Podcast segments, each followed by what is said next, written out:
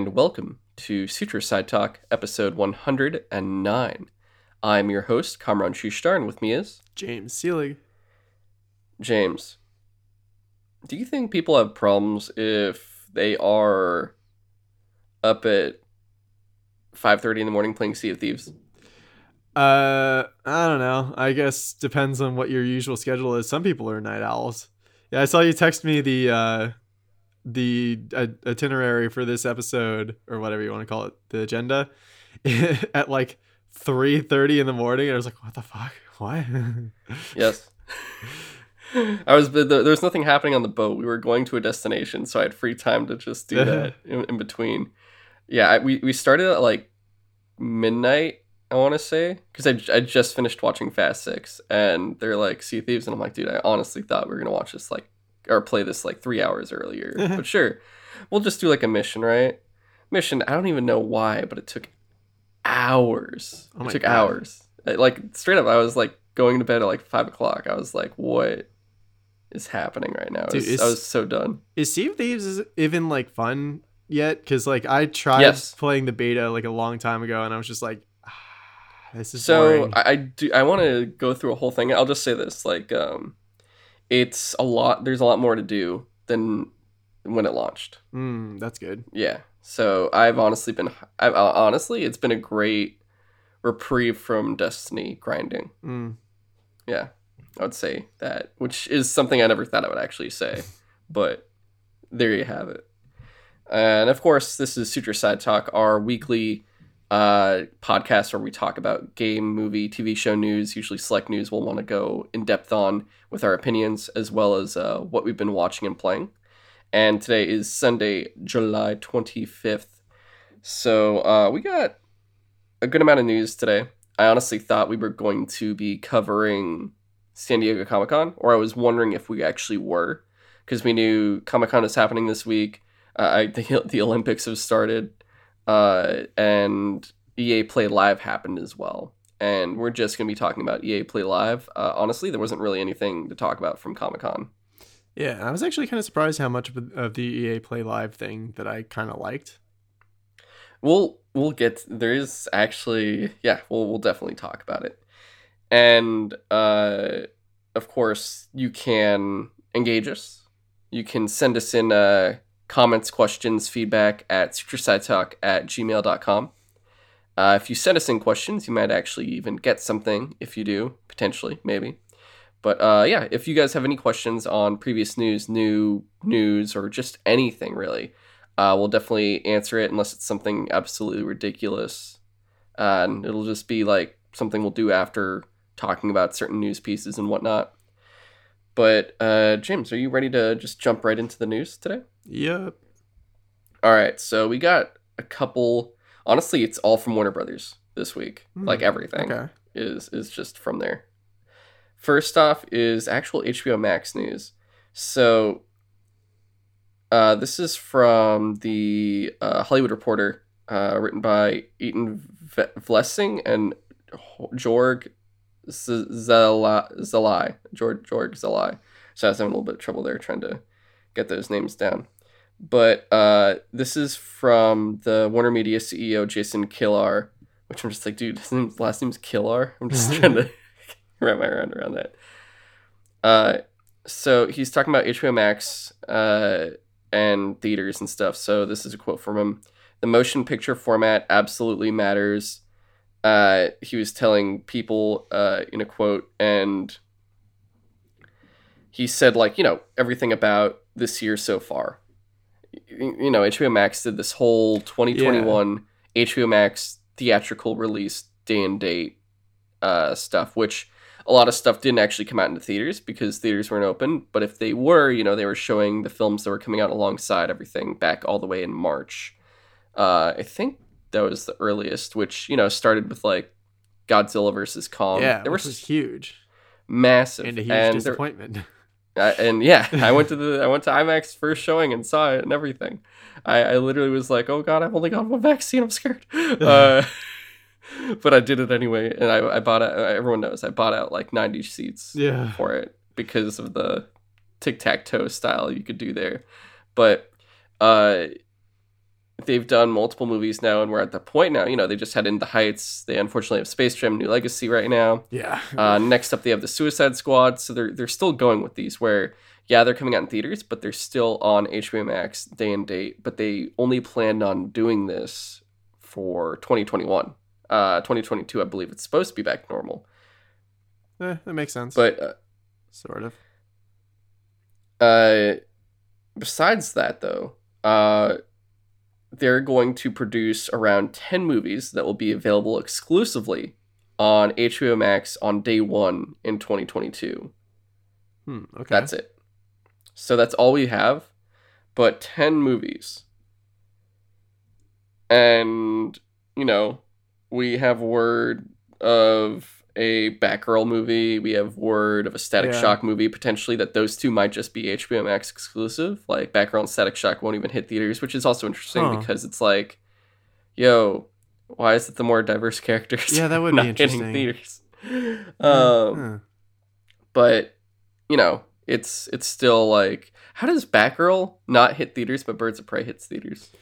Because Margot I mean, I guess, Robbie, you know, it's Margot know. Robbie, literally. But it's just crazy in terms of, like, you know, the big popularity of comic book characters. Like, you know, Batgirl's one of the most popular characters easily. And then Static Shock is, honestly, I, think, I feel like if people give Static Shock a chance, they'll be like, oh, shit, Static Shock's amazing. Yeah, if they dude. haven't watched if they didn't watch the show. Dude, I loved that show when I was a kid. Yeah. And there's a new comic now. And so far, it was only, I think, one issue so far. And it's uh, so far, I like it. It's, it's very... Art and writing is, is really good. But I'm very curious what those ten movies will be. Obviously, it's not going to be just, you know, stuff for nerds. It's going to be uh, a, probably a whole mix mash of stuff where it's probably dramas, maybe even a frickin' rom-com, uh, mystery, thriller, comic book stuff, yeah, everything. Kind of like what all the other sub- uh, subscription services are doing nowadays, just trying to get like a little bit something for everyone to draw as many people in as possible. I'm I'm just wondering, do you think this will detract from theatrical releases? Like, not saying like, uh, oh, it's going to have less theater stuff, but I'm saying, like, I mean, uh, less movies will be less time in theaters. I'm just saying, like, if let's say they're making twenty movies in theaters and there's ten movies for H B O Max, uh, do you think if they didn't do that, there'd be more movies coming out in theaters then? Or do you think this does anything to limit the amount of movies they're going to no, put in the theater? I don't think so. Well, I, I don't know for sure, but it kind of sounds more like how Netflix makes their own movies from time to time now, and it, those wouldn't have hit theaters anyway. So, I, but those are all they they don't have any movies that hit theaters at all, really. Like, that's what when I mean. They do, it's, it's a special like, event. Whereas Warner Brothers, this is all the same company. Well, that's what I mean. Is like I unless I am misunderstanding this, it seems like H B O is trying to branch out from just do, being the service where movies go to. Like, the H B O stands for home box office. Like, yeah, I literally forget about that from time to time. But, you know, we've seen the massive success of Netflix and Disney Plus and shit, even Apple T V. Like, I, I just started a six-month subscription on Apple T V because of that PlayStation uh, thing, and I've been watching, like, Ted Lasso, and I'm like, holy shit, even Apple has, like, shit that you gotta see on their service. So maybe maybe H B O and Warner Brothers are trying to branch out from just, like, having H B O be, you know, the service that everyone uses as, like, a movie reservoir or whatever, and have it be something that you have to go to for specific things or whatever. Like, I don't know. We'll see. Okay. Yeah. We'll definitely see. Um, nothing else really for it. It's just curious to see what's going to come of that. Right. Uh, next up, we got our D C news. And we got two things here. One of which, the first is, dude, Batgirl casting. Right. Uh, this is from Deadline by Justin Kroll. The Batgirl will be played by Leslie Grace, which she was only in so far in the Heights. So I still haven't mm. seen that. Yeah, same. Uh, I haven't gotten around to that yet. Uh, I I mean I, I don't really know. I've I haven't watched it, so I don't know how she is. Uh, she is an up and coming actress, I assume, since these are just immediate roles she's landing. And you know, sometimes when they have no name actors, actresses, that really goes well in everyone's favor because, you know, those actors, actresses are probably doing their best to prove themselves. You have then potentially more budget to go towards the actual film uh, than just, you know, paying famous people to be in the film like they do a lot, which ends up being a lot of the budget for, you know, not so many good reasons.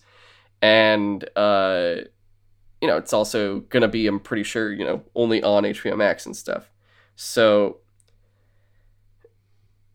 I'm only thing, James, only thing here. Will she be a redhead? That is like the only requirement you have for Barbara Gordon. Yeah. Because if she's not, then literally the only thing that's Barbara Gordon about her is the name. Yeah, I mean, she could do the thing that, like, Kate Kane does and wear, like, a red wig, I guess, as part of the costume, but... Those are, like, different reds, though. That's the thing, yeah, for sure. Like, Kate Kane is, like, red, but, yeah. You know, it's like, when they say redheads, you know, you look at their hair and it's, like, orange, but it's, like, yeah. redheads. No, that's uh, that's fair. And, yeah, like... Barbara Gordon is a very iconic, very important character in Batman. Has yeah. been for a very, very long time. So, it, like, I'm I'm fine with them taking a little bit of artistic license with the character, but it's one of those things where, like, if you if you change too much, people are gonna get, like, mad. Yeah, I mean, it, it also, I'm not gonna lie, it does seem like it does contribute to the death of redheads in film, um, where they've actively, like. It's something I just noticed where uh, redheads are actively being removed from just film in general, it feels like. I had a, uh, a coworker at one point point out that, like, he thought it was weird that they were trying to make Zendaya, Zendaya? Uh, the new M J. In, yeah. Uh, and I was like, I don't have a problem with it. I was like, but she's not a redhead or anything. She doesn't look anything like the character in the comics. I was like, well, okay, I don't know. I feel like it's... Oh, no, as- they, they know very well that if they... didn't name her M J and actually called her Mary Jane, there would have been much oh, a much bigger uproar. They literally went, it's a little loophole that people will get less angry about easily. Yeah. And I'm not saying, like, you know, obviously I'm someone of color and I always enjoy seeing more people of color on the For big sure. screen. I'm just literally stating a fact. It's not even an opinion. It's a fact that redheads are just, like, all all um existing redhead characters from, like, licenses, especially comic books, are just all being replaced, and it's very interesting seeing it happen. Like, at first I thought it was, I didn't notice, and then I started looking at it and I'm like making a list of it, and I'm like, all right, Batwoman, Batgirl now, Jimmy Olsen, uh freaking star Starfire. Oh my god, you're right. The most ridiculous one. It's like, literally, that's an orange alien. How do you mess up an orange alien? Dude, the only redhead I can think of from comics that's gonna be in film anytime soon is freaking Cletus Cassidy. Carnage. And that's oh like a terrible god. wig. Oh my god, you're right. One. Yeah. One. Out of every, even now Red Sonja isn't potentially going to be a redhead. And I'm just like, what? Uh, Red. Her name is Red. That's super weird.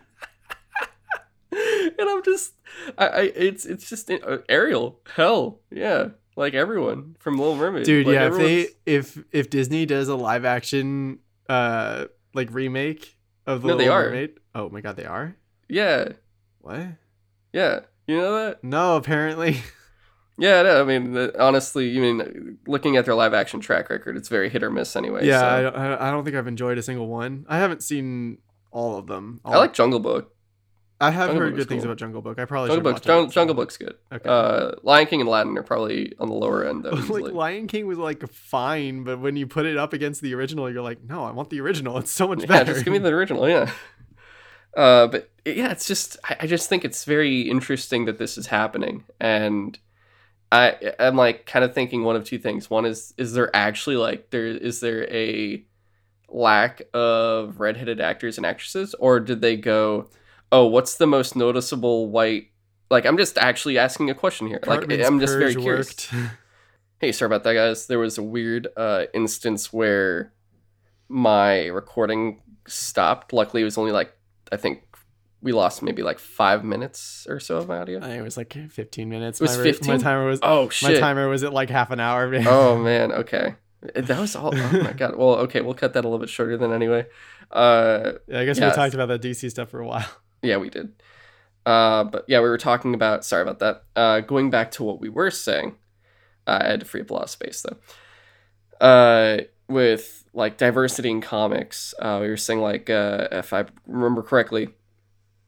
Uh, there are, you know, a lot of the more, you know, it's very white in comics, at least because they when they were first created, they were all pretty white. And then there's yeah. a good amount of black characters. They're definitely vastly outweighed by the amount of white characters. But there's still at least enough where it'd be like if you combine probably all uh, Asian, brown, and any other characters uh, of minority, they would still probably be less than at least the amount of black characters there are. So there is a lot of original content there to choose from than going in a different direction of being like, oh, this, you know, this white character can be a different color and stuff. It's like, no, these, there, there's enough there to exist and whatnot. But, yeah. uh, you know, that's with Batgirl.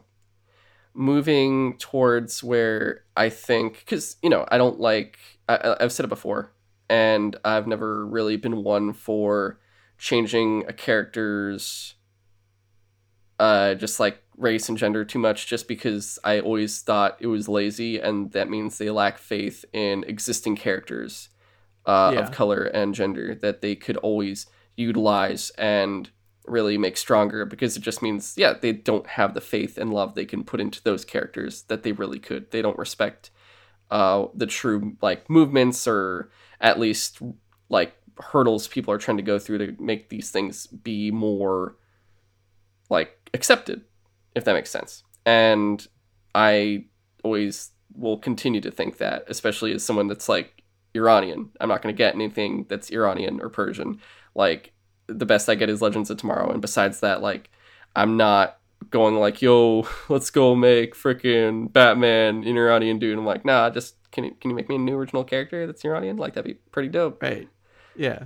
So, uh, that's that.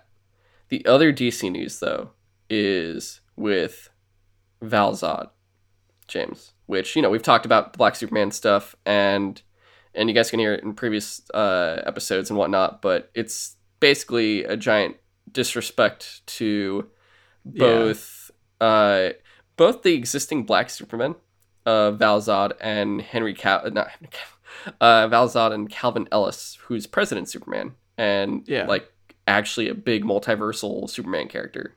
Uh, That's the thing. Like I think when we talked about the the Black Superman story in the previous in a previous episode, it was that like why try to race swap Kal-El specifically to be a black character when you literally already have interesting Char- like black characters that are Black Superman that like that's not their defining character, but they just happen to be black, and you could just you could use them, and you're just like, mm, we don't think anyone will care about those, so we'll just go with Kal-El. Yeah, but luckily for us, Michael B. Jordan is changing all of that, and he is our potentially new Val-Zod. So this comes from a Collider article uh, by Jeff Snyder. He and his production company, Outlier Society, are, for H B O Max, making potentially a Val-Zod, uh, either movie or series. And he might star as Val-Zod in it, which, you know, perfection, honestly. That's, yeah, dude, that just, it makes so much sense. I'm seriously down to watch that for sure. Yeah, th- this is something I would definitely love. And this is something I'm already like, yo, soul, give me, give me this. This is yeah. what I want. And it definitely, you know, it goes into the whole multiverse we've been seeing anyway that D C can do, considering like D C created the multiverse way back when. Mm-hmm. And this is easily like making things not confusing or anything like that, where they're like, I'll restart the universe and all this other shit. Like you have things like Joker what with Joaquin Phoenix, the Batman, um, potentially this and uh, that other Black Superman movie, I guess. Uh, to yeah, whatever that is. They, they, they don't, if we have this, we don't need that one. You know, this is what I actually wanted. We don't need the, the other one. And like th- these are things that can exist alongside everything else. That's like basically the main, like let's say what we'd call either Earth Zero or Earth Prime, where it's like that main continuity of stuff.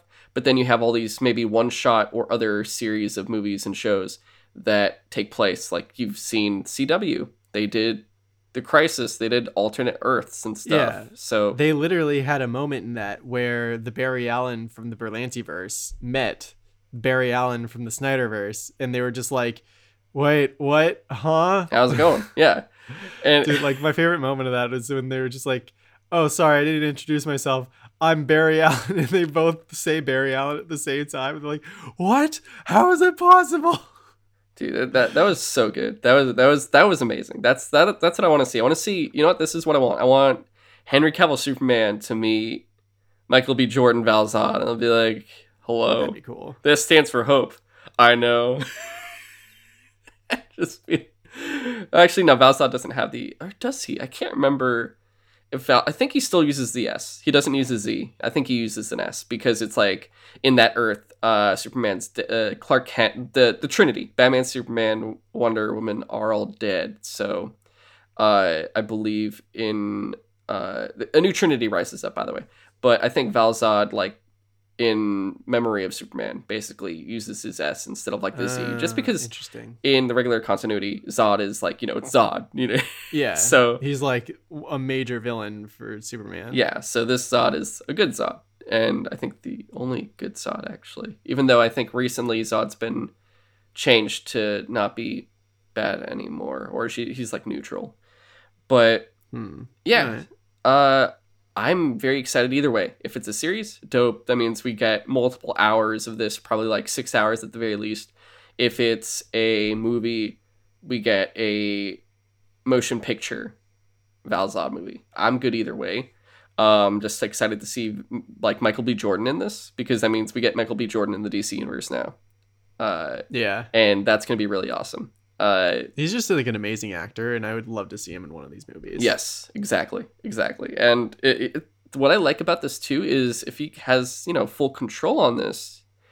And I honestly, I, I can't remember. I feel like he's not necessarily like a big nerd, but like I feel like he has gotten into comics and stuff. And if he knows about Val-Zod, I feel like he knows about, like he maybe has read the Earth two comics where that took place in.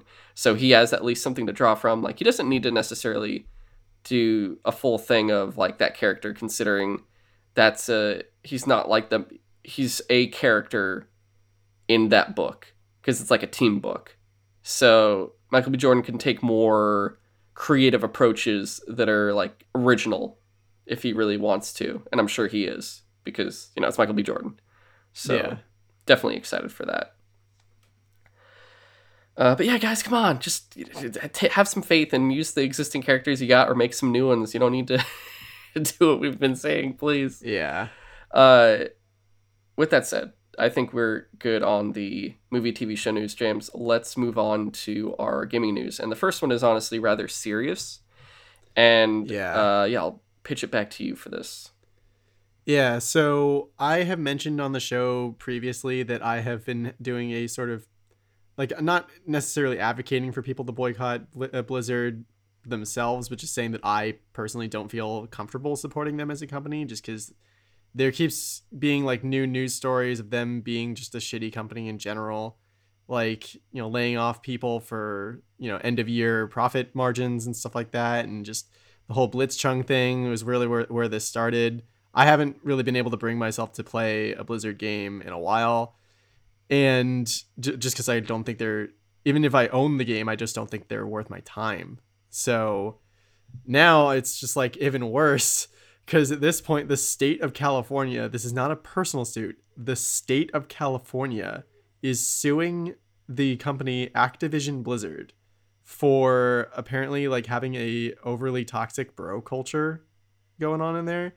And this, like, it ranges from just, like, weird, like, why would you do that kind of stuff to, holy shit, I can't believe this is, like, how is this company even still functioning at this point? Like, like how have they not been taken down sooner, basically? Yeah. Like, the the more, like, I don't want to say trivial, but, like, lighthearted, not even like the the like lesser allegations are things like male supervisors delegating their uh their workload onto specifically female underlings so they can just like blow off work and play like Call of Duty or something all day, which that's just like, yo, why would you do that? That just seems like a petty shitty thing to do. And then like for me the worst allegations are so, apparently a female employee of Activision Blizzard killed herself because she, well, supposedly partly because she was having like a sexual relationship with one of her supervisors, but also she had been like harassed by having nudes of her like in uh, passed around the office, which like, how does that even happen? And how how are like the people involved with that not immediately fired? Yeah, I don't understand this. And like, and she killed herself. Like, there should be criminal charges for this. Like, I don't understand how this goes on this long. And uh, to I, in my opinion, to make matters worse, the C E O of Blizzard, J. Allen Brack, who was the guy way back during the Blitzchung thing that got up at at uh, BlizzCon and had that like non-apology of like, we're so sorry, we made a mistake, but we're not going to like admit what the mistake was or who we wronged or or like what we're going to do to fix the problem. We're just going to say we're sorry over and over again. We're hope, sorry. Hope you, yeah, and just hope you forget. And like, that's the thing. I make that South Park joke almost every time I talk about it because that's how it felt to me. That's it's how like ho- hollow words. Yeah, there's no emotion about it. There's no like. It's not like when P G and E blew up something by accident. Remember that? Yeah. And the yeah. C E O literally, they couldn't pay for the people, so he took his own credit card and started paying for everyone's repairs and shit or whatever. I forget, he paid for like yeah. everyone's lodging or something. Yeah, and so like J. Allen Brack put out like a, an email to the company apparently after this saying like, oh my God, I I had no idea that this was happening. The, the, if this is all true, this is terrible. I'm going to schedule like, you know, personal meetings with a bunch of people around the company to get their personal opinion and their views on what's going on. And it just kind of all rings hollow to me because I don't trust that guy at this point. And even worse, like their legal, uh, their lawyer apparently just put out a statement saying stuff essentially like, this is all bullshit. This is like unfounded allegations that are stemming from like our uh, toxic culture from ten years ago. That's not a thing anymore. We swear. and uh gosh and keep it like, down, Dad. We swear it's fine, keep it down, don't let them know. Yeah. And he literally said stuff like the state of California like rushed this lawsuit to just like I don't know ma- do this like personal vendetta against us. I don't know un- personal I don't vendetta what, why was they was someone in the know. California government banned from WoW? Is that what they think? I don't know, but it's just like it's just another reason why I just can't bring myself to support Blizzard, let alone like the whole company, Activision Blizzard. Like I might not be able to get the next Call of Duty next year, really, because like, and granted, I've never played Warzone, but I maybe I won't uh, be able to bring myself to play that ever. I, point, I keep forgetting like, too. I've just I've been trying to freaking unlock certain things. I still want Modern Warfare, but anyway, yeah, yeah no, I, it's just like so these companies don't seem to ever make changes unless they absolutely need to, and generally that's only if like if they are financially punished by either being fined by the state or whatever for, you know, however this lawsuit's going to go, or if the people buying their games and supporting them literally are just like, no more, you know, if you don't make ch- changes, if you don't make me feel like you actually understand why this is wrong, then I can't support you anymore. And that's, so that's the thing for me, that doesn't really change anything because I've felt like that for a while anyway. And and that was just for like them screwing over Blitzchung and just immediately being like, oh no, how, how will China feel about this guy's random statement about freeing Hong Kong? We better preemptively just like punish him and, uh, you know, ban him from future tournaments and stuff, or at least like a year. But this is so much worse. Yeah. Like I like like I am, and this is going to sound really like San Francisco pandery, but I am a a, a cis white dude. Like I, I do not that. have I know, right? Like I do not have the context of what it's like to be to not a, not only to work in this industry specifically, but to work in this industry as a female. And it just for certain companies, and like especially at least for this uh like Activision Blizzard, it sounds like it's a nightmare. And like for someone to feel like they're so, you know, out of options in their workplace that they literally kill themselves, like I can't even imagine like the despair that that would feel like. And it's just like I don't know it, it, I just I really hope that Activision Blizzard actually gets what's coming to them at this point, because this This is like, this should be the last straw. Yeah, I mean, there's even been frickin' sit-ins in WoW, and I believe Diablo as well. Yeah. And it's something where when you see a C E O or a big executive come in and just do some bullshit apology, and I guess it brings up that question, like, how do you address it then? How do you do it without looking like a, a fucking, like that? And yeah. my thought would be literally don't even, like, yeah, see, or sorry, maybe, but, like, for one, just say once. And then you say, this is what we're going to do to, f-. you don't, you don't want to hear, we're sorry, we'll do better. You want to hear actual solutions of this is what yeah. we're going to do, especially if it's going to be something like this. Like, what I would say is, oh, bring in third parties and say, uh, we're bringing in third parties to uh, basically check all of us, not just like yeah. lower forms, but I mean, all of us. Basically, we're bringing in, it's basically we're calling the cops on ourselves and yeah, letting them like, investigate you, all of us, whether it's from the bottom all the way to the top. Yeah, like you can't have the H R department be like by the company itself, because those kinds of H R departments seem to always just try to protect the company that they are a part of. Yeah, that's why you generally like it's a good idea to have like external H R services. This is actually where I guess I don't want to. It's it's a whole messy thing, but this is where honestly a union would probably be useful. Mm-hmm. Yeah. Yeah.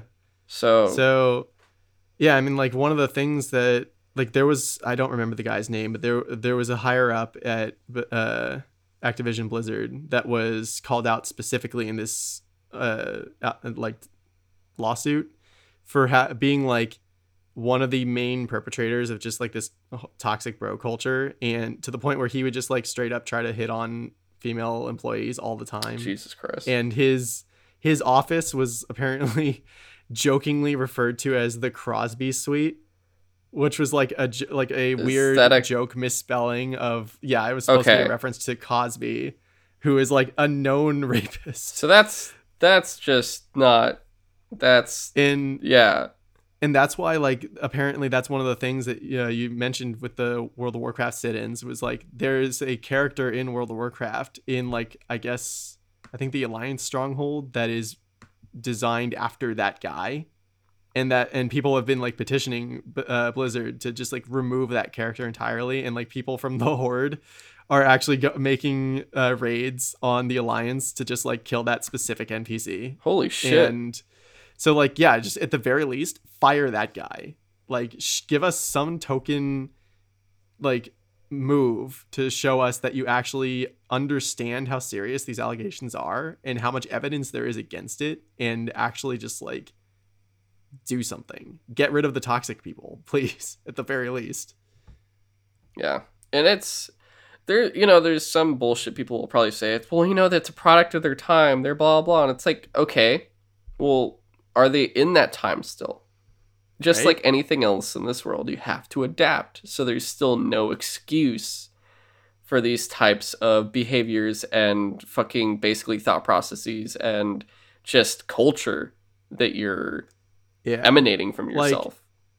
Like, like I'm I'm one of those people where like crunch culture, and this is a separate su- uh, subject, but like crunch culture is bad when it gets re- like really really insane crunch, but like I understand how like, oh, you have to ship a product and you're running out of time, like I understand putting it in overtime because that happens sometimes, but like also sometimes to an unhealthy degree. Very unhealthy. This degree. is like They're basically like, yo, fuck your family, fucking your newborns. I just yeah, you know that that's where it make gets the game too much. Yeah, but like when it comes to like literally dudes doing like pub crawl type things from cubicle to cubicle and like harassing all the female employees because they they feel like they can just hit on whoever they want at any time. Like that's wait, did not they actually necessary. Is that a thing? That's apparently a thing. What the? F- how do you even do that? Yeah, uh, so it's like, and that's the thing, it's like that doesn't help get the it, projects done faster. Like that doesn't help anyone. I don't understand. Guys, that. I know why we're not as far as we should be. I was busy drinking and talking to Mary over there. It's like, Jesus Christ, man. Like, yeah, Christ, damn. But um, so yeah, Activision Blizzard, get your shit together and don't be such shits. Yeah, and it's like. Uh, I think Bungie at least is saying, like, there's no room for this shit. We're obviously not yeah. perfect, but, you know, we make sure it's a safe place. If someone has an issue, they can come and say yeah. something. And I really appreciated Bungie making that statement saying, like, and even acknowledging that, like, yeah, we're not perfect, but we try to at least listen to when people come forward with sexual assault allegations and like harassment allegations and stuff. And we try to help and make that better. Yeah. It it, it helps that I think like their C E Os are, have been like protesters in the past. So it's like a very protest yeah. culture there. So of course it's going to be a much different ideal than uh, what's down in SoCal and whatnot.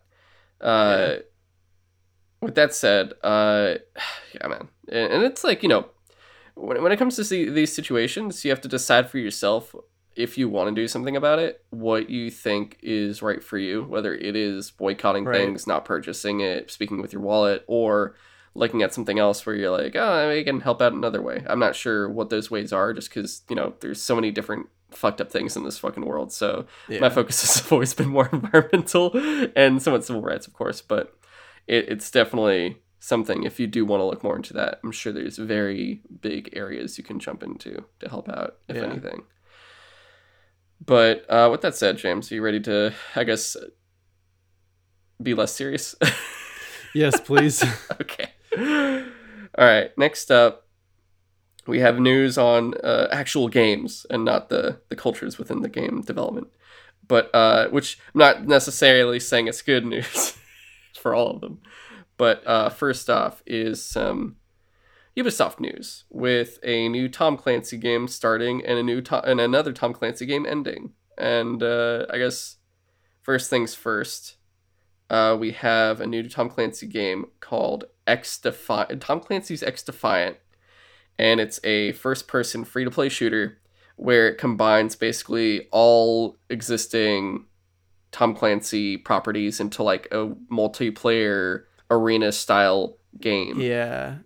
It's, I don't know, I guess that aspect of it's kind of interesting that it's not just like a, a generic, I mean, it, it does look like a generic shooter, I'll give it that, but like that they're pulling characters from their different uh, like shooter series is kind of interesting, I guess.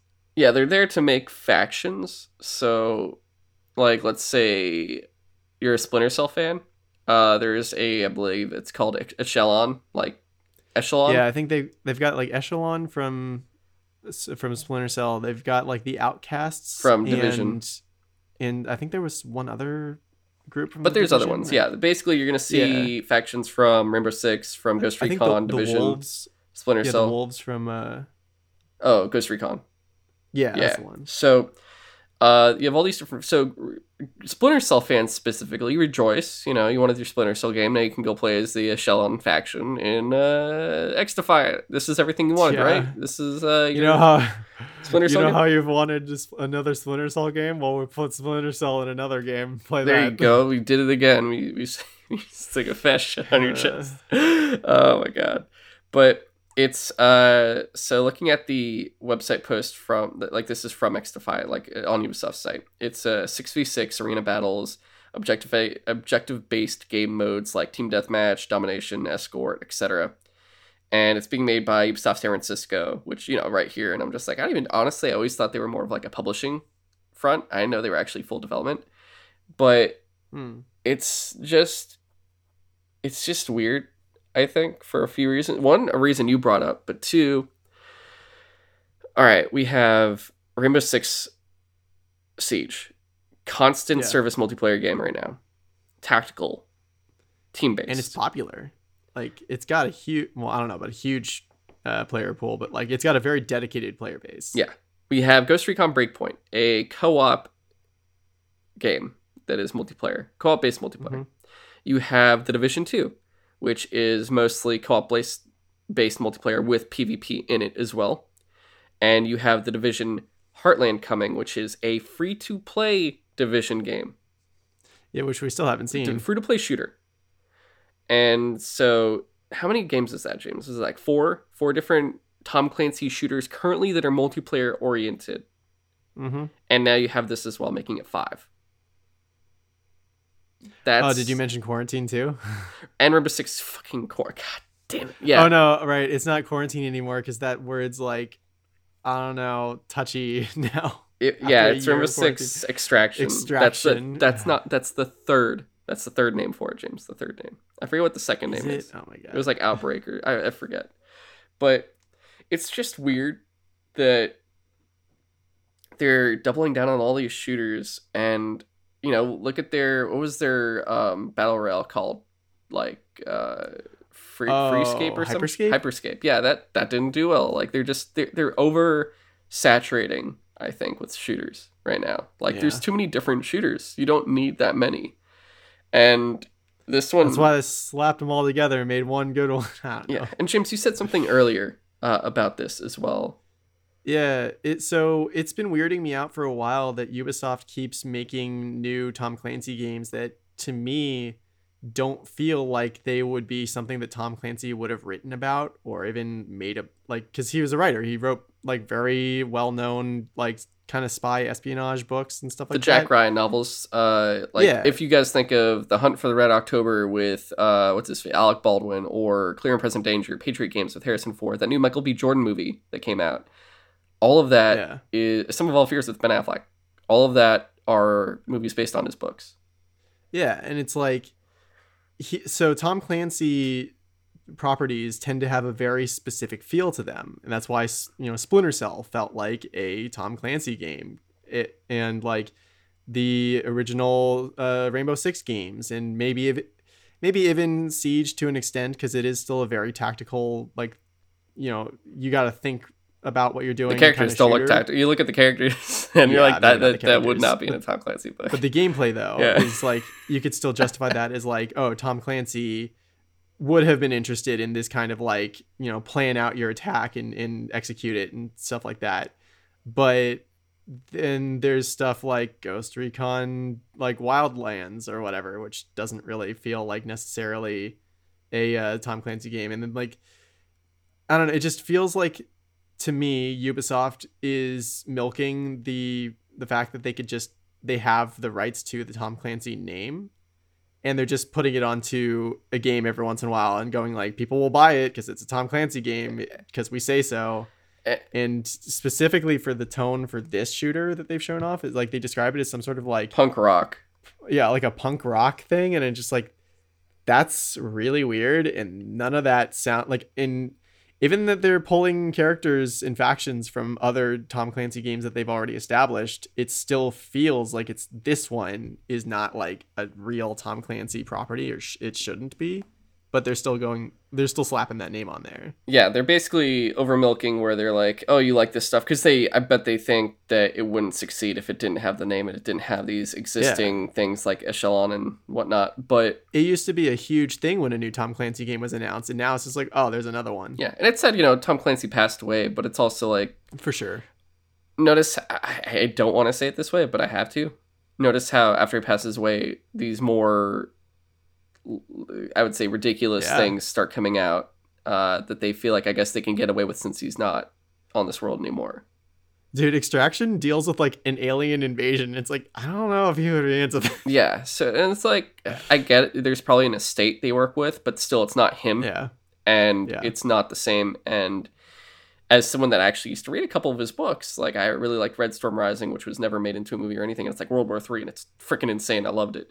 Um, They, they, it, it just feels weird seeing all this stuff, and you know, I'm I'm not gonna lie, like, I'm a fan of The Division at least, and I'm probably gonna play yeah. Heartland probably, but like other stuff like Rainbow Six Siege just feel like, I feel like Rainbow Six Patriot would have been something like interesting that he did that uh, yeah. where that actually had a story, but you know, Ubisoft has in, have been going in a direction where they care less and less about single player, they care less and less about story. They're more into service, they're more into microtransactions, they're more into multiplayer. Uh, they've been doing that for Assassin's Creed now. Yeah, like. They were more into big fat stuff, and it's just like it, it's it hasn't been. It went from a weird time because, you know, like E A was catching a lot of flack. Activision Blizzard previously was catching a lot of flack. It felt like, and then T H Q closed. You know, Ubisoft was like the nice little haven place. It was like, yo, this is where everything feels good, and like now it's. Activision Blizzard's still in a fuck place, but uh, yeah, like Ubisoft isn't. Besides Avatar, or like the idea of Avatar, like I like honestly the stuff from like Massive and Red Storm, like the Division and Avatar stuff. I I don't really have much of as much interest in these games anymore, like in their properties and stuff. Like they're they're starting to just get way too servicey, way too microtransaction-y, stuff yeah. like that. Even freaking Assassin's Creed Odyssey, like it was good, but it wasn't like Assassin's Creed, and I didn't like that I had to pay for resources, otherwise grind my life away and to get resources and things like that. Like it got way too ridiculous in that sense, and to the point where Valhalla's out and I'm caught up practically. I don't have any drive to go immediately play it right now, even though I have it. And yeah, I own that game. Like I got it uh because when I got my Series X, it was with a GameStop bundle, and that was one of the two games bundled in, and I still haven't played it. Like it's just uh, yeah, I'm not really fond of the direction they're going in, and they they've done weird, like, oh, we're gonna announce stuff and never show it again. Beyond Good and Evil two. Uh, yeah. Which was fucking hilarious that they were like, hey, also it turns out it exists. There's like there's like reports coming out that uh the reason why we haven't seen Skull and Bones in a while is like that's going through like a terrible development hell. Uh, yeah, it's finally reaching alpha, and I'm like, dude, that game's been in development oh for like God. eight years. Are you kidding? Yeah. All right. Uh, so good luck with that. But uh, yeah, it's just I don't know. I'm not I'm not looking know. forward to stuff. And yeah, X Defiant might be fun, but it's just like I don't know. Maybe since it's free to play, I might give it a try, but I don't think I'm not. I don't think I have time. Like, yeah, it, there's so many other multiplayer games for me to play. I don't want to use my time on that one. So yeah, that's very true. That's that's just how I feel. And at the same time, their uh, other multiplayer game is ending, which was Elite Squad, which I think was a mobile oh, game. Yeah. That was their basically it's the same thing. Uh, It's a game where you could choose all these different Tom Clancy properties and put them together. And they're like, look, Sam Fisher's in here too, I'm pretty sure. And it yeah. says uh, Elite Squad will be shutting down. Or, yeah, they'll shut down servers on October fourth of this year. And they just sent out their last update for the game. Yeah, I'm fine with that. I think that's the game that had that terrible trailer that, like, basically tried to make it seem like there is like a cabal out there trying to overthrow the the world governments, and it basically made it seem like yeah the leftists are out to get to uh, get you. It's Tom Clancy's like, Fortnite kind of it, the, it, like, when you look it? at the the animation style, they they do a very oh, Fortnite tone. yeah, yeah yeah it's that yeah. Which I've I'm fucking so tired of like, the Fortnite the funny thing animation was the, the the like symbol that they used for the bad guys in that game was like the black power fist. It's just like whoa whoa whoa what Ubisoft, you had to know what you were doing there, right? Sorry, we are from Europe. I was like, God damn it. Uh, How did the Europeans so get the American author from American military? Yeah. Oh my God. Or Canadians. I don't know if they're French or Canadian. I always forget. But yeah, it's just, yeah. God. I also literally, I don't think I knew that uh, Elite Squad was even out. Like, I remember them talking about it, but I don't remember. Granted, I don't do mobile games all that often, so maybe that's why I wasn't really clued, yeah, I don't... like, clued in to when this was coming out. Yeah, exactly. But enough of uh, that fun stuff. Moving towards, uh, I guess, better news. We got a uh, more of a reveal for Ghost of Tsushima. Yeah, Iki Island. Iki Island stuff. Dude, so there's a Mongolian sorceress woman that's like conquering the island, and there's like actual kind of magic stuff, and yeah uh Jin goes over by boat, and then the boat like crashes, and you're like, what the what happened to the horse? Like, it I I think it just kind of confirms it takes place after the first game completely, I think, right? I don't know. That's it's super weird because they they say that you can access it access this from like chapter two on or something like that. Yeah. So it's I don't know, but why would he leave yeah and then come back? It like it doesn't seems... make any sense. I think i think I hope it takes place after, because that would make it I feel like that would make more sense to me. Yeah, we'll see. I i just really like the idea that like the people that he's gonna meet on this island are like pirates and thieves and stuff like that. So this is like so Tsushima is a very civilized looking place, you know. It's mostly, you know, uh maintained by like farmers and in small villages, but still ruled basically. Like the shogun's hand still extends over it. Yeah, and like there's uh what was it, Imugi Bay, that like that was where all the the thieves and brigands like kind of coalesced there, but it was like one small part of the island. Yeah. But this is like this island, Iki Island, is like this is the domain of the lawless. And yeah. I just think that that's like super interesting. Like the mainland has no control over this place. So It also sounds like it sounds like the people there aren't going to be really, you're not going to have farmers and whatnot there. And if they are, they're basically yeah. working under like whichever, practically like a crime lord.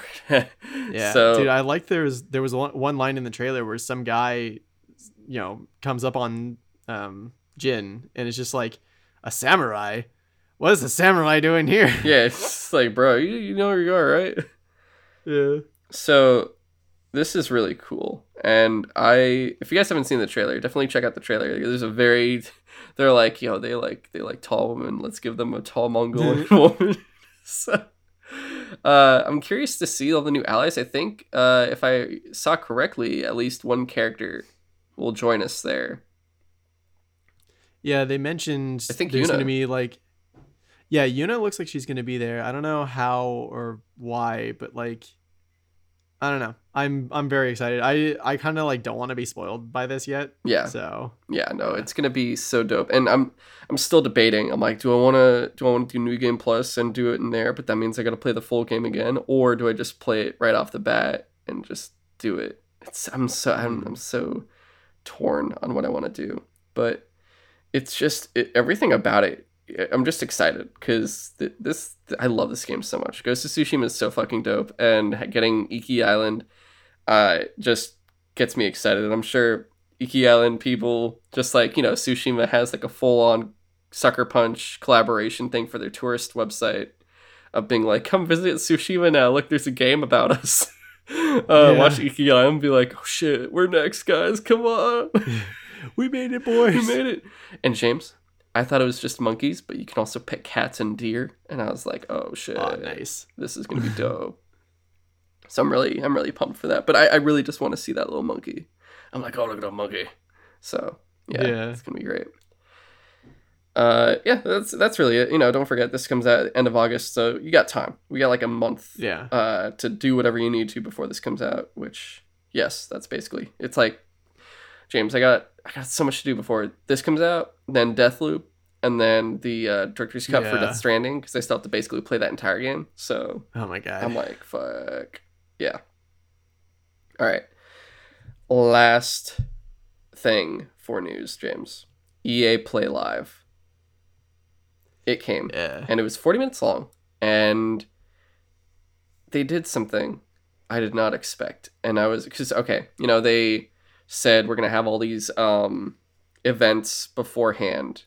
And I thought, oh, these should potentially then uh, make it so there won't be any fluff in this. It'll just be full on like uh, talk of the games. And maybe they'll, if it's like showing shooters and sports stuff, that means we're going to get a lot. And it, they went, uh, when they showed the Battlefield uh, Apex stuff, they were, it was just around about, it was like a roundtable discussion stuff. And I was like, oh, that what? Oh, they're, they're not really revealing anything. It's more like just talking about stuff. And I figured, because I'm not going to watch the sports ones. I'm not, I didn't watch Madden. I didn't watch uh, FIFA. But I just... Yeah, just, I skipped those too. I assume that I'm like, oh, okay, that means they're just going to do the same thing for those. And we'll see them at E A Play Live. Especially because then they went, oh, Bauer's not going to show, so no Dragon Age four, no Mass Effect, even though, you know, that wouldn't make any sense. We're still waiting for Dragon Age four. And no new Old Republic stuff, and Anthem's dead. And yeah. then no Star Wars stuff, which we already knew then from no Old Republic, but also, you know, that means no Jedi Fallen Order two from Respawn. And then they said no Skate. And you go, oh, okay, so... Yeah. Uh... what are you gonna show us then? Uh because it just then it's like, oh, so it is just gonna be shooters and sports. Is that is that it? And um it that wasn't necessarily the case. It kind of was. Well, no, not really, but it was short and there was no sports at all. And I was very, like, there was racing, but there wasn't sports. And I was very happy there wasn't any sports. That yeah, means they finally like, figured it out. Those should be events unto themselves where the fans... Even, even I was, like, interested in the grid part because they were like, hey, we put a story mode in this game. And I was like, oh, interesting. Like, they actually got me interested with all the introducing the different characters that... First off, it's like a live action kind of thing. Well, it's it's a, it's basically what they've been doing for um, FIFA... where you basically have your character make a career and stuff, and same with uh, yeah. Madden. So, and they introduce like a handful of characters that are like, you know, I'm trying to be the first female champion of this league, and like this other guy's like, I'm a multi-time champion, try to try to beat me and stuff like that. And I'm just like, these characters are actually kind of interesting. I, I kind of want to. I might play this game, maybe, maybe probably not. I'm not that into like. I was about to say, I don't think. I don't think you're actually. But like. But it did get me like just slightly more interested than I would have been otherwise. Yeah, and you know it's from uh, Codemasters, so yeah, you know they do Grid, F one, um, Dirt, Project, Project Cars. Cars. So all, they have all those properties now besides Burnout and Need for Speed. So like Criterion has those too, but you know now they have all these different racing games that could just keep rotating through and keep things fresh because each one I feel like has its own fan base. So. For sure, yeah. There's a lot they can do with that. But afterwards, we got Apex Legends stuff, and I'm like, shit, dude, it already is two years in. Fucking pandemic, man. Yeah. Makes you forget that. Uh, the new character looks pretty interesting, too. Yeah. Her, uh, what's his, what was his name? Seer. Uh, yeah. Uh, he's got like, a, he's like, um, what do you call it? They described him as a, a tracker, kind of like... Bloodhound. Bloodhound, but instead of the more passive tracking stuff that Bloodhound has, this guy has like, you know, activate this ability to see people through walls and stuff like that. Yeah. His heartbeat sensor, it's like uh, the spheres. His little drones will make spheres, and uh, they'll be able to map exactly where someone is. And then if it's like the super one, it'll basically make a whole bubble. And if they're within that bubble, you yeah. can see exactly what they're doing, where they are, what movements they're making, and all that kind of stuff. So it really does reveal everything there. And then they showed a trailer for Emergence, which is their arena mode, which I haven't tried, but it sounds cool. And yeah, I'm. It, it's I've said it before. Uh, I'm not really a battle royale guy, but when I do, it's usually I'm not, you know I don't drink beer. What would I do with Star Trek? Uh yeah. It it's one where I, I've been wanting to try more Warzone, but at least in terms of the only thing I've really done is probably Apex, unless you count like Hunt yeah. Showdown. But I, I, I haven't played different. Apex in a while, but it it back when I was playing it was probably the most fun I I had had in a battle royale ever. Yeah, it, it's it's just a really fun game, and I'll I'll play it again. Like it's not something I'm consistent with, and maybe it's one of those things where if it's like a post backlog world, I probably would play more of it, and I might eventually, unless I just become a cowboy in Red Dead Online and Dirty Mike and the boys right again. But uh, I, I, it, it's something I just really do enjoy. And when I when a friend does say, hey, let's play the battle royale, I'm like, I hope it's this. If it's yeah. not this, probably, I guess, Warzone or something. But other than no, those... man, we're going all the way back to P U B G. Yeah, I don't, I don't, I'm not going to, I'm probably not ever going to play P U B G, Fortnite, or whatever, what, Hyperscape. Like, I'm not going to do those ones. Uh, Apex, it's like Apex or probably nothing else, unless it's like, I guess, like Hunt Showdown. But like I said, that's a completely yeah. different beast practically. But yeah, I, I thought their Emergence stuff was cool because they're like getting ranked modes now for it, or ranked arenas, I guess. Uh, so that was kind of cool. Um, they showed something for Lost in Random, uh, indie game that was at the Tribeca Film Festival, uh, Knockout City Season two. Uh, I'm, I, I know people are interested, or people like that. I, I've just, I haven't played it, and I'm, you know, I have a, enough multiplayer stuff, so I'm good. Uh, Which game? I, I Knockout City. It's like that dodgeball game. Oh yeah, like I've heard really good things about it. Like the guys at Kind of Funny, like absolutely love it. But I, I didn't get around to trying it out, and I don't know. I just, yeah, I wasn't that into the idea of a like dodgeball battle royale.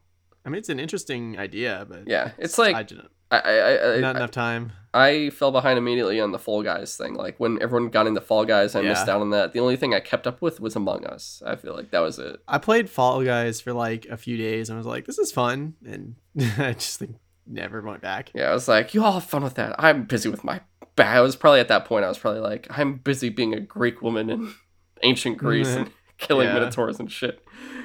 Uh, and then the most important... So this is where shit got good, James. This is where they said, you don't even need Call of Duty this year, potentially. Honestly, like, I was... Right? Like, it hasn't even been announced what it is yet, and I'm just like, unless... Dude, before we get into it, I had been struggling to, like, I don't know, not motivate myself, but, like, to be interested in spending seventy dollars on Battlefield twenty forty-two, because I was just like, what could they possibly put in there that makes it feel like a seventy dollars worth, like a multiplayer mode that's worth seventy dollars? Because if there's no campaign to play through, you know, if I don't like that multiplayer, then I feel like I've wasted seventy bucks. And then they got into Battlefield Portal, and I was like, oh my God, I want this so bad. Yeah. So Battlefield twenty forty-two, they revealed, because they they had said before they had two modes. They had um uh all-out warfare, which is exactly what it sounds, just all-out warfare, and hazard zone, and those were being made by DICE, of course. But a third mode that was community driven was being made by Ripple Effect Studios, which is formerly DICE L A, which this yeah. they were working on this, but now that it's going to be done, they'll still be supporting it, but they're going to make their own I P soon. Like, they're going to start branching out from DICE and doing their own thing. And this fucking mode is absolute insanity.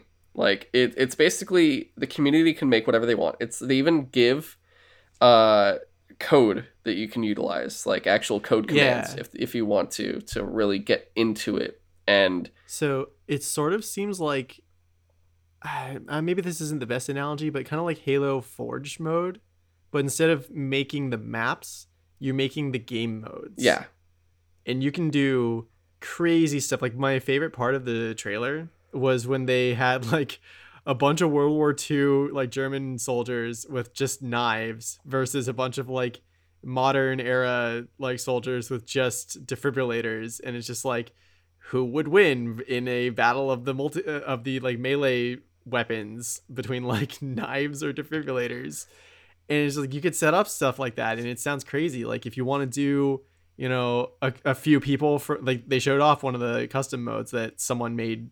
It was like a streamer or whatever they they got to like help them try it out or whatever. It was yeah. like, what? Yeah, let's do like a handful of people from like twenty forty-two versus forty people from nineteen forty-two, because World War Two era. Like, and you can do that. Yeah, it and just, it's like, because it sounds... also apparently weapons actually make it like uh time changed weapons. Like, if you're using uh weapons from the nineteen forties versus weapons from the twenty forties, like, there's apparently going to be a big difference, I guess, if it's like that. Yeah, and I just I really like this idea that twenty forty Battlefield twenty forty-two is going to include stuff from literally the entire series in like a separate community mode where you could just have fun playing with whatever you want. Yeah, like, if you want to just play ba- games in Battlefield like three rules, you can do that.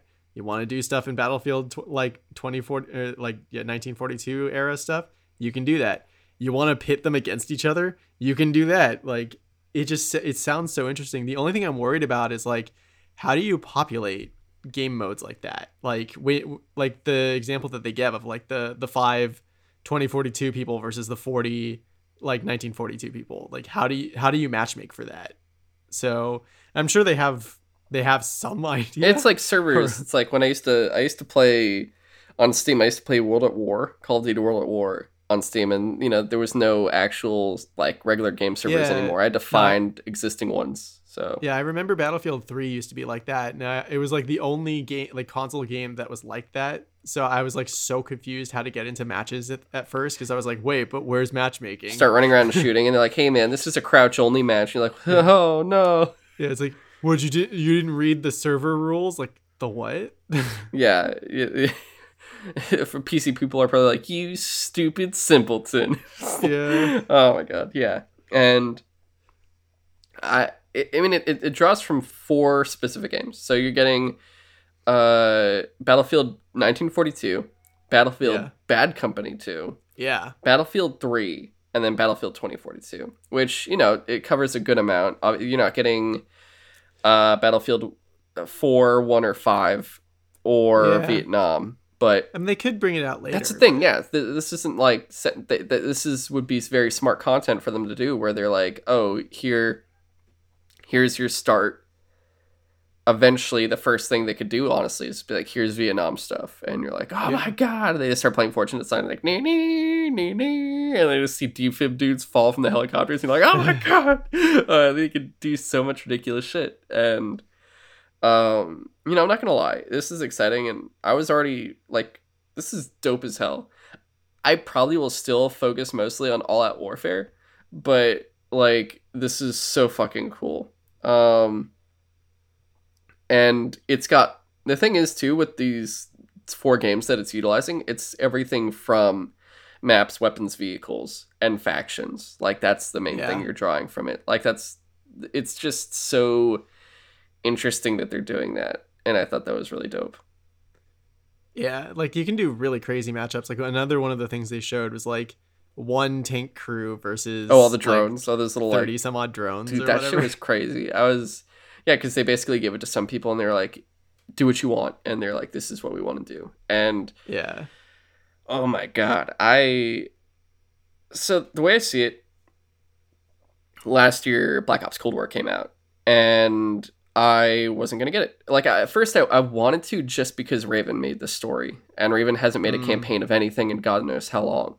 Because they've just been used for ports and support for the most part. But they're like, they, Raven made the story. And I'm like, oh, dope. And then they're like, look, it's Ronald Reagan. And I'm like, I don't know if I want to do this.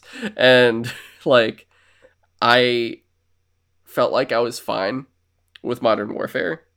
But then all my friends were like, The, my friends that actually play Call of Duty are like, we're all getting Black Ops Cold War. This is what we're moving on to. And I'm like, ah, oh, fuck, fine, okay. Yeah. And Modern Warfare became like a, I just play alone with random people on multiplayer. Whereas Black Ops Cold War, I specifically just play with friends when they want me to. Um, so the next Call of Duty, I feel like the only way I'd probably get it, unless it's something exceptional from Sledgehammer, uh, it would be the same thing unless it's like I either don't get it at all, it sells me immediately, or uh, my friends just go, hey, we're all going to play this, just get it. And I'm like, right. fuck. Um, Battlefield twenty forty-two, I want this. I want to get this. I'm sold. I'm getting it day one. Uh, this game looks fucking awesome. They haven't done Battlefield in a bit. Like, I didn't buy five. I never played five. One was highly disappointing. Four, I bought yeah. it, borrowed from you. Three was really the last one I really, really actually played, like, multiplayer, campaign, everything. And even then, the campaign was very whatever.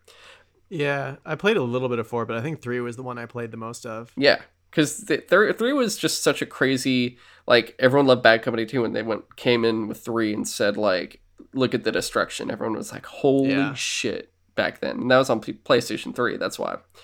Uh, twenty forty-two, just, and it's crossplay.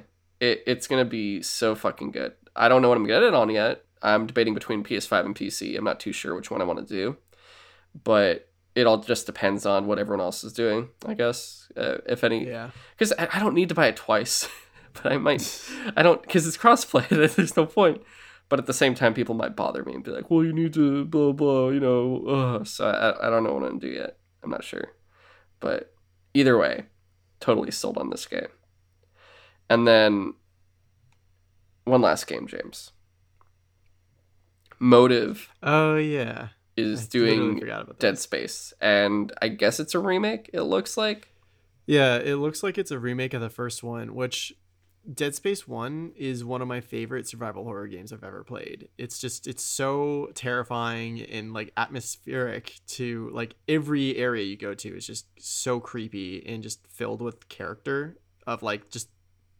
Like, just, there's, like, just blood splatters all over the place that just tell stories of, like, the things that happened in these hallways are and, like, the horrors that happened. And just, like, the necromorphs are such an interesting, creepy type of villain where it's, like, you can still see that they used to be human. But yeah, there's, there's definitely, like, things about them that don't look right. That and it's just it's so unsettling from top to bottom.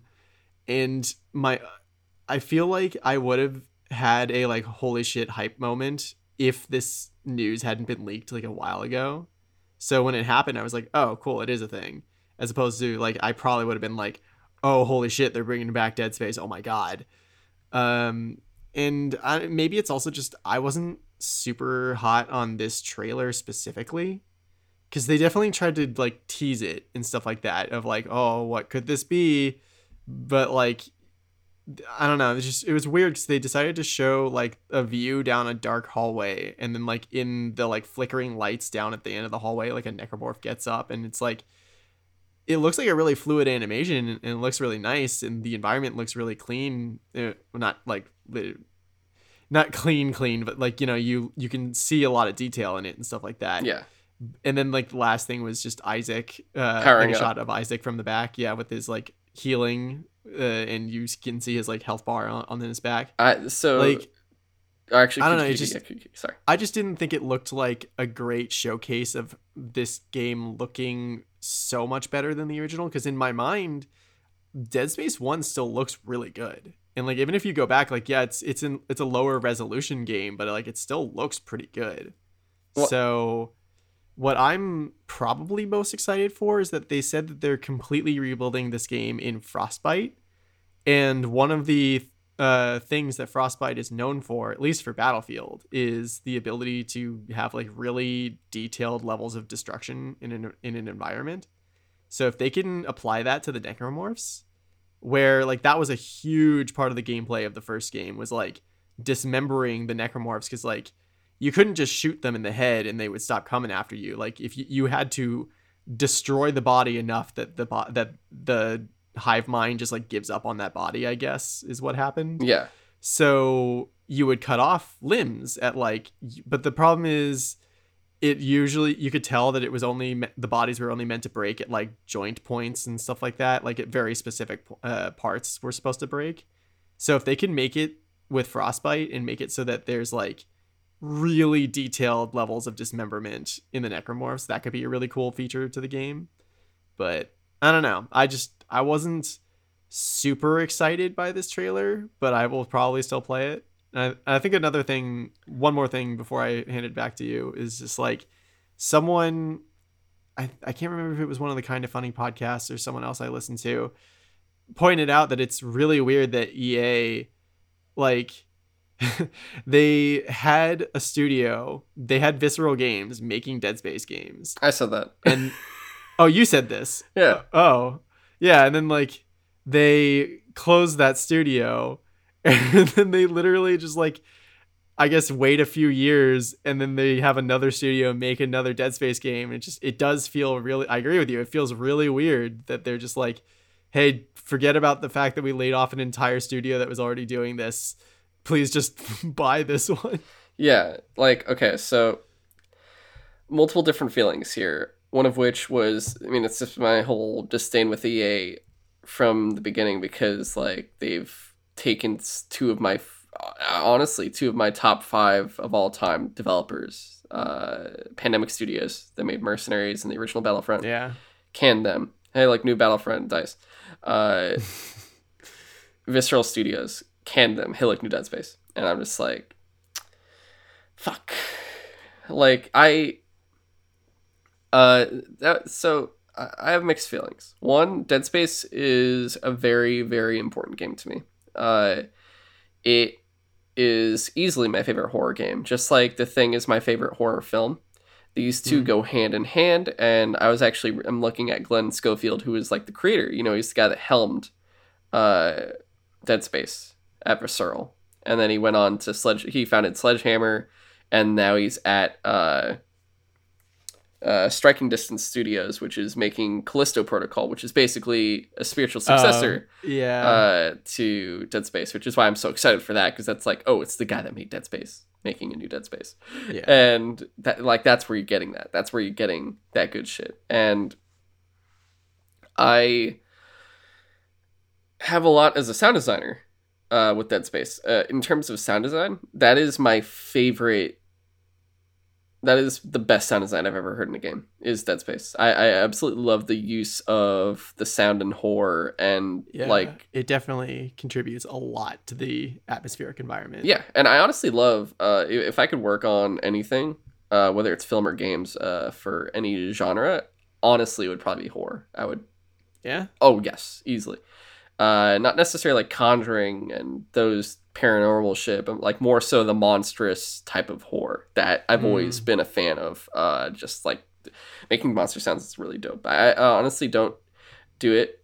I used to, when I was back at school, I used to actually make some, and it was so fucking fun making these creatures. It was so dope.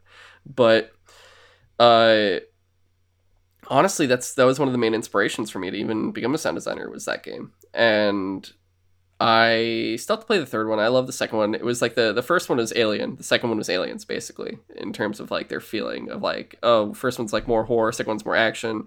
Third one I still haven't played yet, so I don't know. From what I've heard, Same, it's yeah. like a cross between the... It's like they went back to the first one, but with being like, oh, it's a single one, but it's like different, and there's co-op, so I'm like, oh, so it's like Alien three then. Okay, sounds good. And so I... I wasn't sure how to feel, especially because like the developers are gone and they're doing it again. And as, a, as someone that just wanted to play Dead Space again, like I have now this and Callisto Protocol. And, you know, part of me is like, what I, should I get this? And I'm not going to lie. Part of me just sing it and sing the words. P S five, Xbox Series X S, P C. No P S four, no Xbox One. Yeah. Which means it's utilizing all of that. And I know maybe we couldn't see it well, but also it's like horror, so they use that to their advantage. But I'm hoping, you know, we've seen Resident Evil two and three. We've seen Demon's Souls.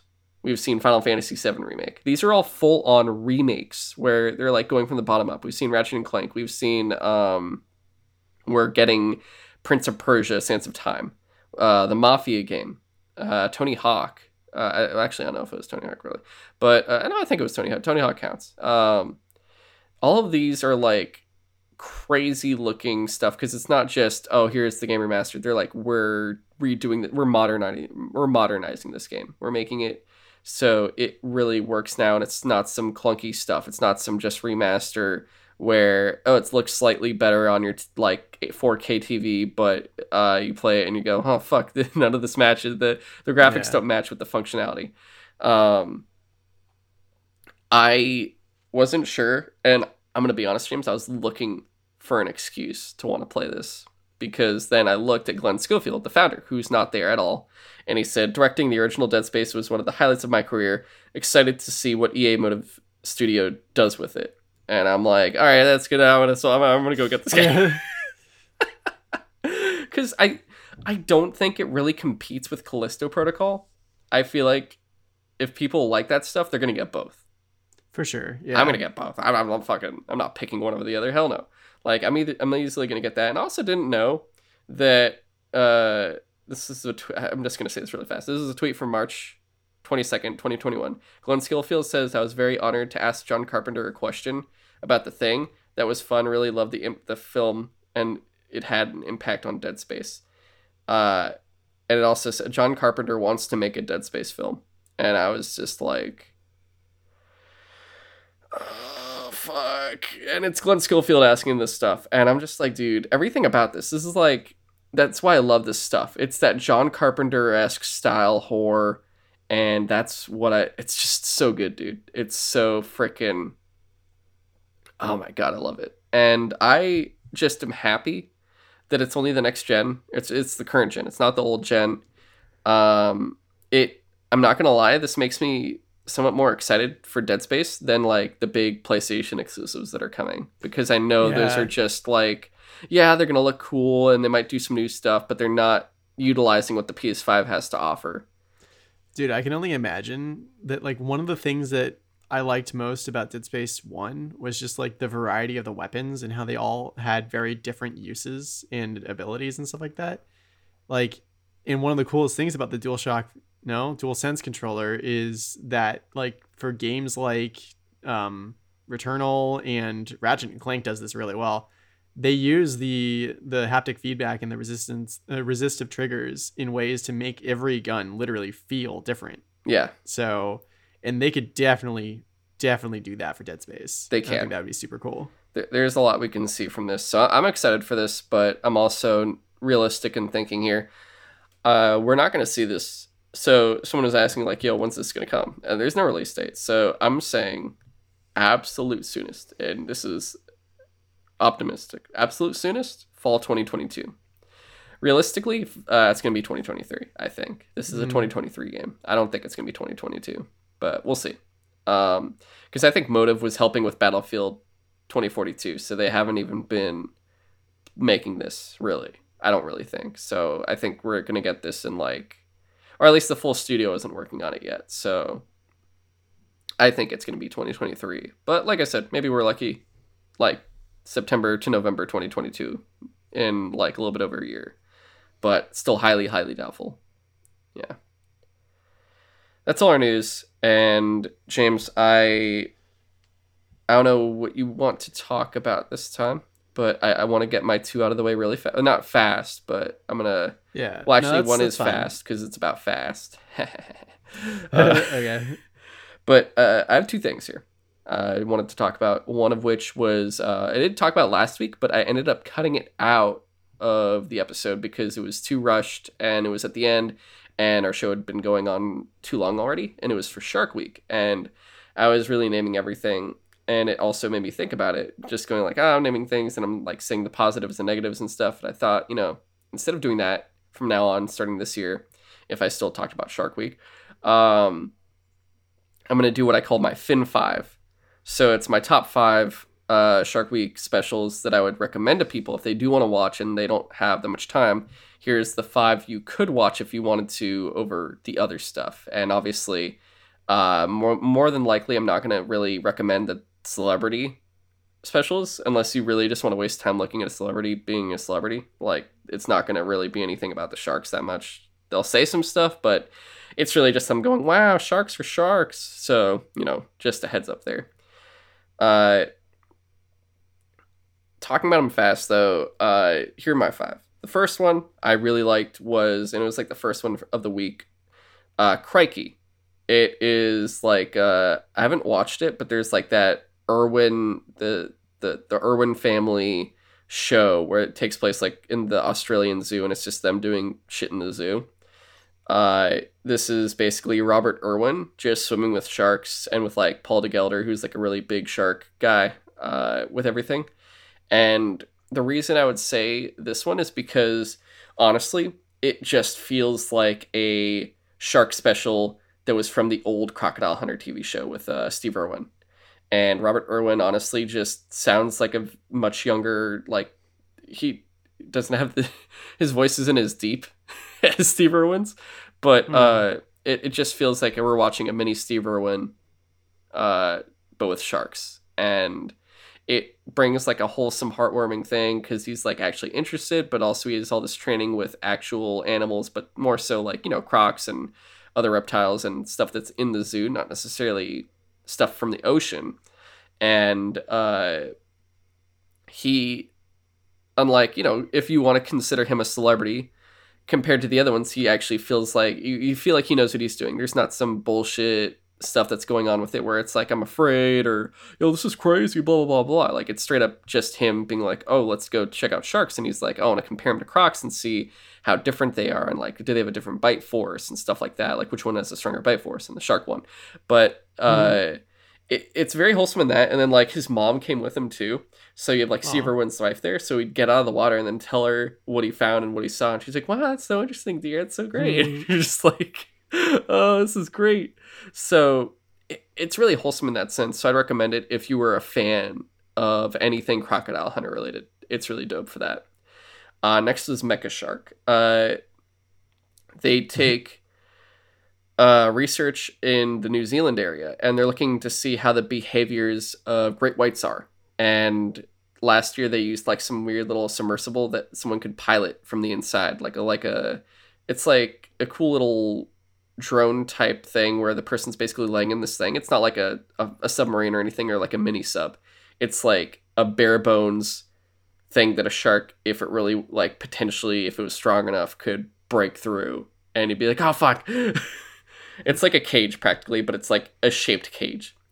And it's this one was designed by Alistair Baxter, who is a designer on the Avatar movie series, uh, among other stuff. Oh, okay. And he created a shark submersible called the Shark Investigation Device, or S I D, and it's literally a, a great white shaped vehicle, but very bare bones. So it's not like a full solid thing. Like um, you could see through it because it's not like covered or anything.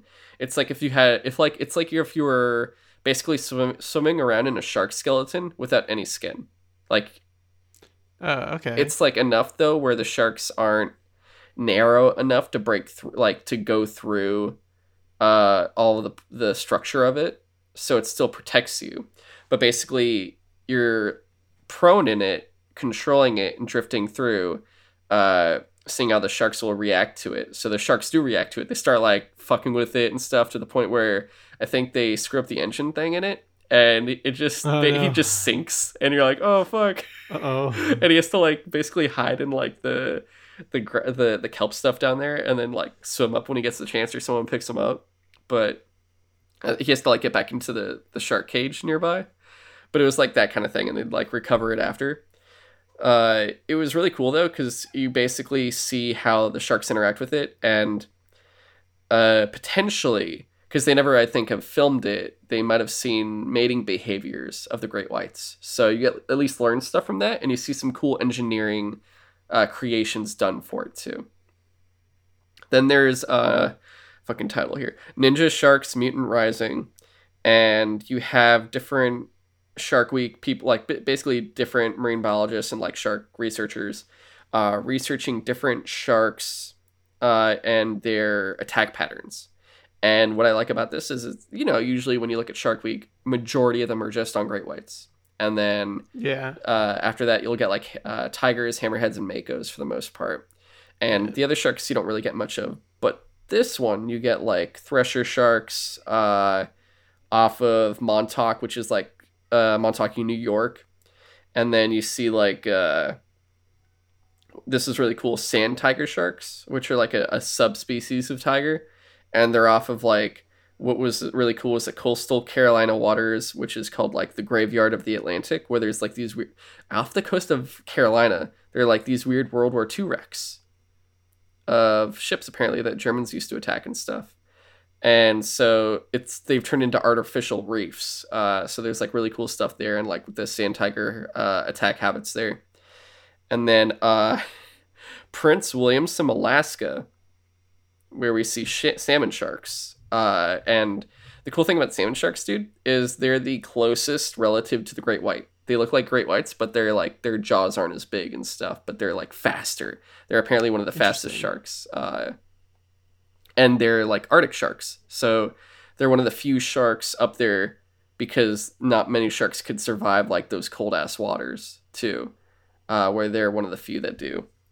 And speaking of, the fourth one is Extinct or Alive, which uh, they talk about the Jaws of Alaska, where seals and otters have been like attacked off the coast, and the the type of bites and stuff leave them to believe that there's like either a new It potentially there could be an, a different species they never knew was there, or they thought was dead, or it's like potentially uh, the Pacific sleeper shark, which is this massive black shark, and the salmon shark.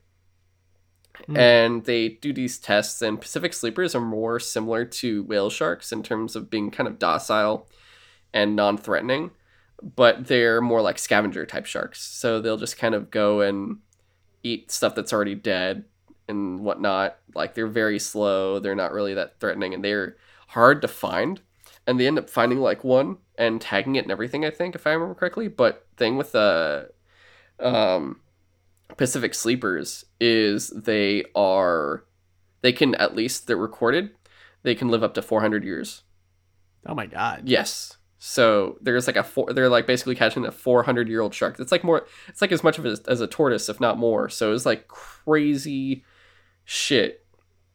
And, uh, it's like, the, uh, it's just, it's just crazy. So dude, like imagine how different human society was like four hundred years ago. The salmon shark's like, I remember the revolution. It's just like, what yeah. the fuck? It's like, shit. I remember Queen Elizabeth. I remember the Aztec Empire. I'm just like, oh shit, or that's five hundred years, but close. You get, you get what I'm saying. Yeah. And I remember the French and Indian War. Uh, yeah, so I remember British colonialism. Fucking British colonialism. Uh, so like they, they ruined curry. They They they're these dino sharks, and they're basically trying to see what if they these types of sharks eat mammals. They're trying to see what sharks have been eating mammals, because it's like not often that this occurs. And mm. so they're like, okay, it's not this shark. Then they check the salmon sharks, and they do a test, because like those are easy meat eaters. They'll go and hunt shit. Uh, they put fish and ham in the water to test and see. So they put like actual mammal meat, and they put in fish. And each time the salmon shark just ate the, they didn't even eat the ham. They just kept eating the fish. So mm, they're like, okay. oh, it's not either of them. And they believe they're going to potentially do another episode in the future, because they're going to continue research. But there's a chance that great whites might be moving into that area due to climate change and the like water temperature changes, mm, which would okay. be unheard of before. Like great whites don't go up there. Like you would, why would a great white be in Alaska? Because usually they're like, yeah, yeah. Because you know they, when they go to Massachusetts and stuff, it's in the summer, like that Cape Cod Jaws area stuff. Like they go to that warmer water type stuff. Mm. So it's very curious. Even like in the deep ocean, you know, it's not Arctic. It's still like Pacific or Atlantic, middle of wherever. So that was interesting. And then last one, uh, return to the Great White Lair. Uh, crew, the crew heads to Western Australia uh, on the coast in Salisbury Island, which is off like the southwestern coast there. And they're looking for like the nursing lair of white sharks. And they find multiple juvies. And what it means is, like, the reason why there's so many attacks on the western side versus, like, maybe the eastern side. Uh, from what it sounds like, the adults are on the eastern side of Australia. The juveniles are on the western side. And because they're juveniles, juveniles are naturally more aggressive because they're still growing and they're still, like, trying to figure everything out. Yeah. So if you're attacked by a shark over there, it's probably because it's a juvenile shark uh, still trying to figure everything out, which is why during the pandemic, uh, a lot of people kept getting attacked in southern in uh, western Australia. So oh, interesting. Yeah, so that was interesting too. So that, that those were probably my top five uh, for Shark Week. Uh, if you want to watch those, like I said, it's uh, Crikey, Mecha Shark, Ninja Sharks, Mutant Rising, Extinct or Alive, Jaws of Alaska, and Return to the Great White Lair. And then, James, I watched Fast and Furious six. Which one was that? It's the one where it's Luke, uh, Luke Evans as Shaw. So it's Jason Statham's brother. Right, okay. And Letty has no memory, so she's suffering from memory loss, so she's on his oh, side yeah. at first, and she shoots Dom. Dude, this movie is fucking... So Dude, was this was this the movie that, like, at some point Dom, like, catches her with his car? Yes. That was so fucking funny to me. So, okay, this movie... Okay, so Fast Five, I said last time, Fast Five is, like, you go from... It's the bridge. You're leaving the realism and going into fucking like superhero mode and yeah. all, all out insanity. This is all out insanity to the point where there's like fucking there. There's gunfights. There's brawls. There's tanks. There's planes, cargo planes lifting cars. The, the, the cars yeah. are trying to stop the cargo plane by harpooning it. And oh my God, you're like, what the fuck is happening? So the whole thing is like Shaw's going after like the, the chip to sell because it's worth billions. It's like these crazy chips that they could basically fuck everything up. And just like they, they're testing it with one tank and they're like, oh, I'm devastating society with a tank. And now I can devastate. What? Because they basically they break out with a tank and they're going through like a freeway or like a, a European uh, highway and they're destroying everything in their path. They don't care about civilians. And it, it's it's just a whole thing. I mean, if you, you watch it, you know. But basically, they just double down on family and you're like, oh my fucking God. Because it's like Letty has no memory. So they're like, is she bad now? What's going on? And they're like, we have to face the fact that's not our Letty. And Dom's like, you never turn your back on family. Even if they did. And I'm just like, oh, fuck. And they basically get the whole crew from Fast Five, except for the two dudes that only speak Spanish. Um, they're like, oh, they're oh, still at a casino somewhere. But I know those dudes do return, I think, in like Fast Eight or Nine or something, I think. Seven, Eight, or Nine, I think. I'm not sure. I haven't watched it yet, but I looked at IMDb's. And this one is crazy because, like, you have Elena, who is the Brazilian cop from the fifth one. She's going out with Dom, but she's like, hey, I understand. If there's a chance I could go find my husband, like, I who died, like, if there's a chance I could save him, even though we're in this relationship, I would. Uh, so you go do what you need to for Letty. And it was just like, oh my God, all the understanding here. Oh my God. And, uh, like fucking Brian O'Connor and Mia have a kid and it's supposed to be like, we're out, but now he's like, Letty's here and I'm the one that sent her undercover, which got her killed potentially or made her lose her memory. So I need to, I need to make up for it. And Mia's like, she's family, go help her. And I trust it when you're both, Brian, you and Dom are the best together. You guys survived because you got each other's backs. And I'm just like, fucking family. And, uh, every, like Hobbs is working with them and it's so fucking great. The amount of, and Ronda Rousey's in it and she turns out to be evil. And you're like, oh, thank God. Because it's like after the James, it's like after the, all the Ronda Rousey bullshit. And then Disney fired her, and then like Ben Shapiro's like, "You're gonna be in my movies now for for oh, right, yeah. for dumb shit." And you're just like, "Oh, Ronda Rousey's racist, great." Uh, you're, this is like, oh, perfect. I'm glad she's back. It's made things so much easier.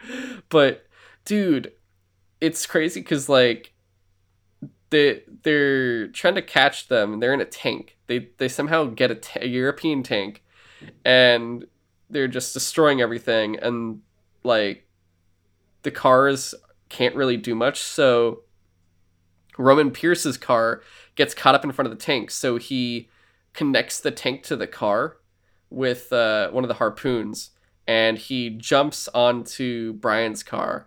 And you're just like, oh shit, the Too Fast and Too Furious boys, let's go. And then Dom, and they they use uh Pierce's car to it, they kick it off of this freeway. It's like a freeway bridge, so it's like in the air. They are able to get the car off the ramp or off the, the freeway, and so now the tank is being weighed down by the car, and it's basically going to flip the tank over with its weight.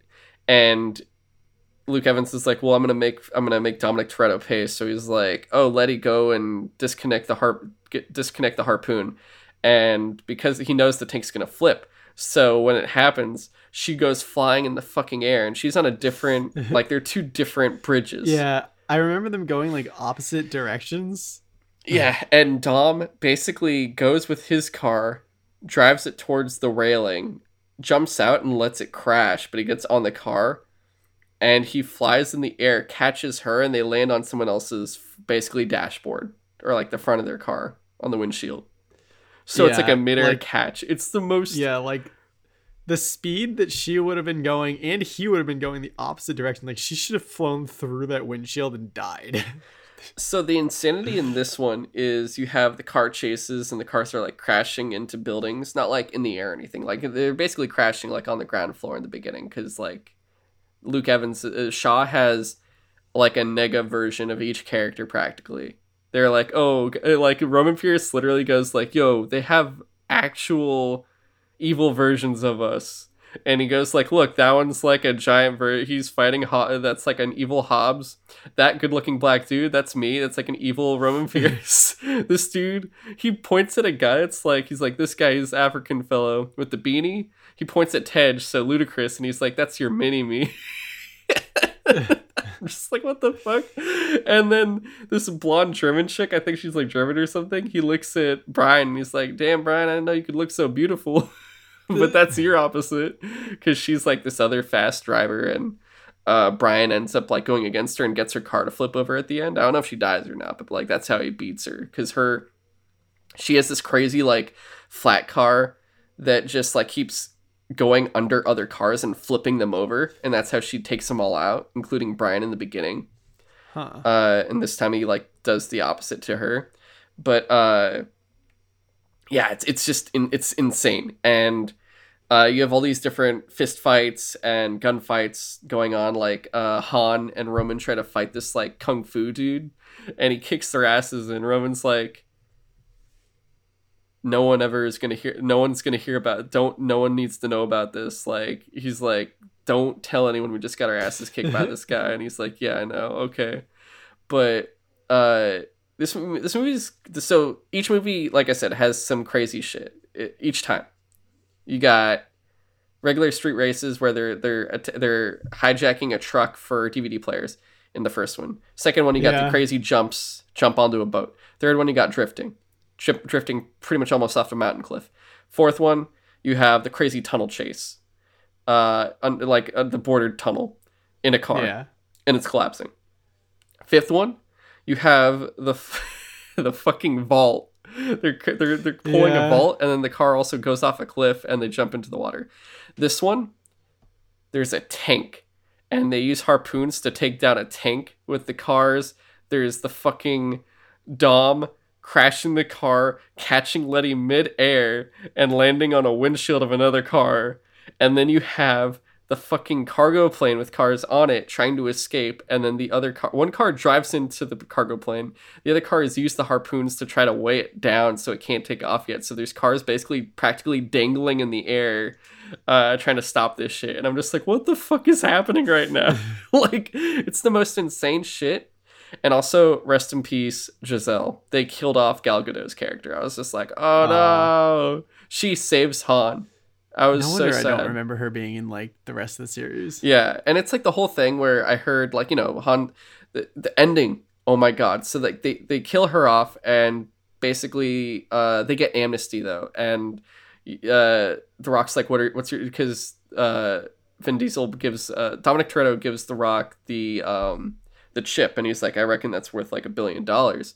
And uh, he's like, what are, what's your demand? And he's like, he just says an address, and it's the address of his house from the first Fast and Furious movie, because they they like their paradises they're living in, but they want to be, come back to America and live back yeah. in the U S. So they get the old house back, and even though Letty doesn't remember anything, she chooses to stay with him because of like, you know, he wins her back over through a street race and telling her how she got all her scars and all this shit.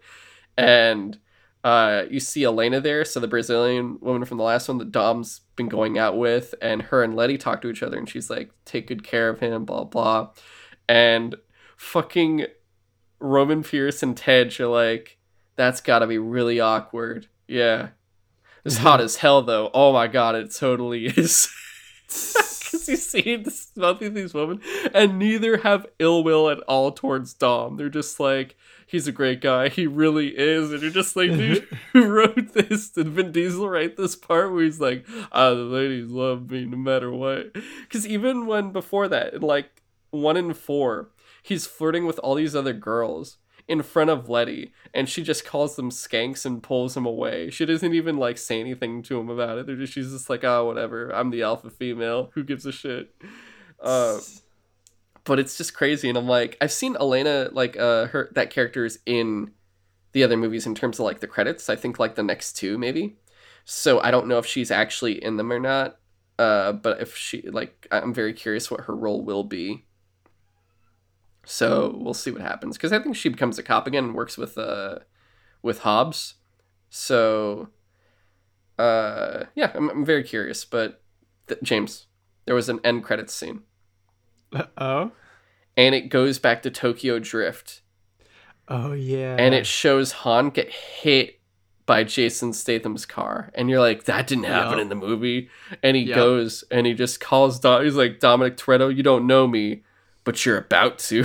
And you see Han's yep. car blow up, and he's like, oh, he killed Han, even though I know Han's not dead, considering the, the Fast Nine no trailer. But it's like an explanation of like who actually did it, yeah, like why, yeah. And that it makes it so fucking personal now. You're like, oh my God, it's just insanity. And I am so, I honestly was going to try to watch Fast. I didn't have any time this week because of Comic-Con and some other shit, but Uh, I was next week. I'm watching Fast Seven and hopefully Fast Eight. So it's, I think it's called Fat. It's uh, what's it? Furious Seven and Fate of the Furious, I think, are what Seven and Eight are called. So I'm excited to watch Furious Seven. Uh, and I think that's when Natalie Emanuel comes in. Miss Sunday. Uh, yeah. Okay. I think I think she's added to the crew. Uh, I'm very curious to see who else is in it, but I, I, James, what happened to Leon from the first movie? I don't know what happened to Leon. I need to know what happened to Leon. That's, that's very important. This random white dude that was barely in there, but I, I need my closure. And also Suki from Too Fast, Too Furious. I, I, I ain't done yet. I want to know. But yeah, dope movie. I'm not too sure which one I like more between five or six. Which one's my favorite? It's hard to say. I think I'm going to say five. I think five is still my favorite because, yeah, yeah, just the the lines the in it, like, scene. I'll ride with you, Dominic Toretto and The Rock. You're just like, but your um, enemies, it's so precious. And then Vince dying was like, that was the saddest shit. He's like, I named my son after you, Dom. And you're like, he's gonna, he's still his family. And you're like, oh my God, no. It's so good. Anyway, yeah, that's uh, Fast and Furious six. Uh, we're an hour and forty-four minutes in. I don't know if, do you want to yeah. say anything or um, do you want to stop there? Up to you.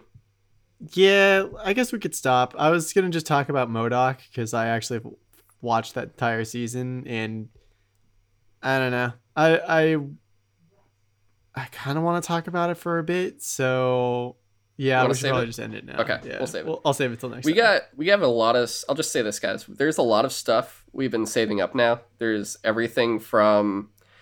uh, what is it? Uh, Love, Death, and Robots. We've got...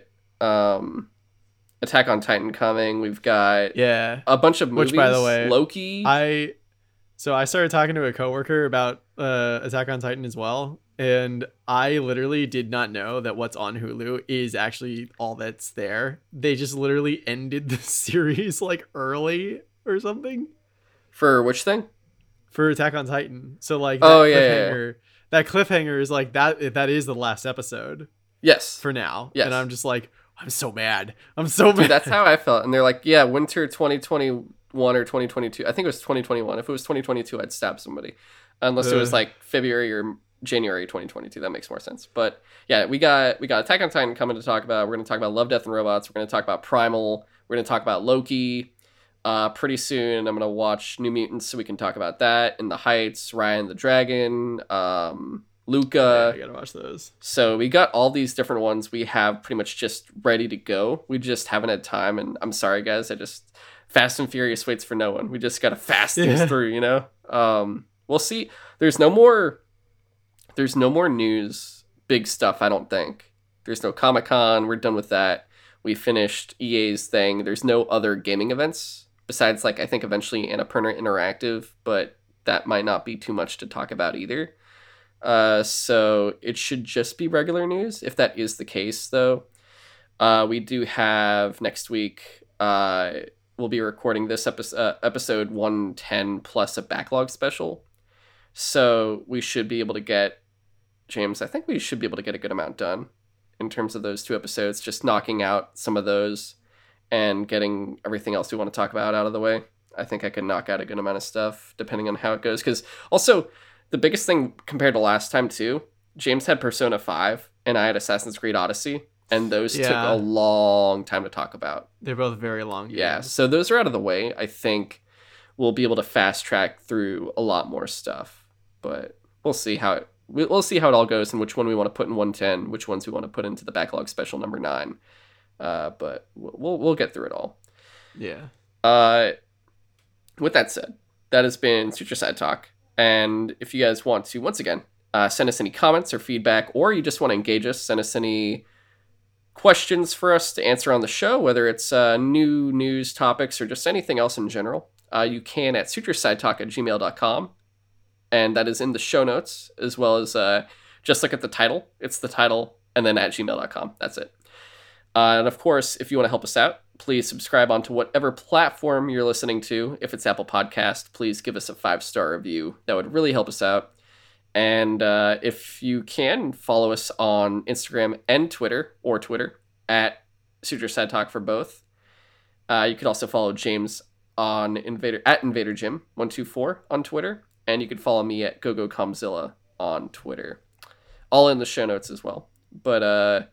that has been the show. Please have a great week, and we'll catch you next time with uh, one ten and a backlog special. Yeah. Thanks for listening.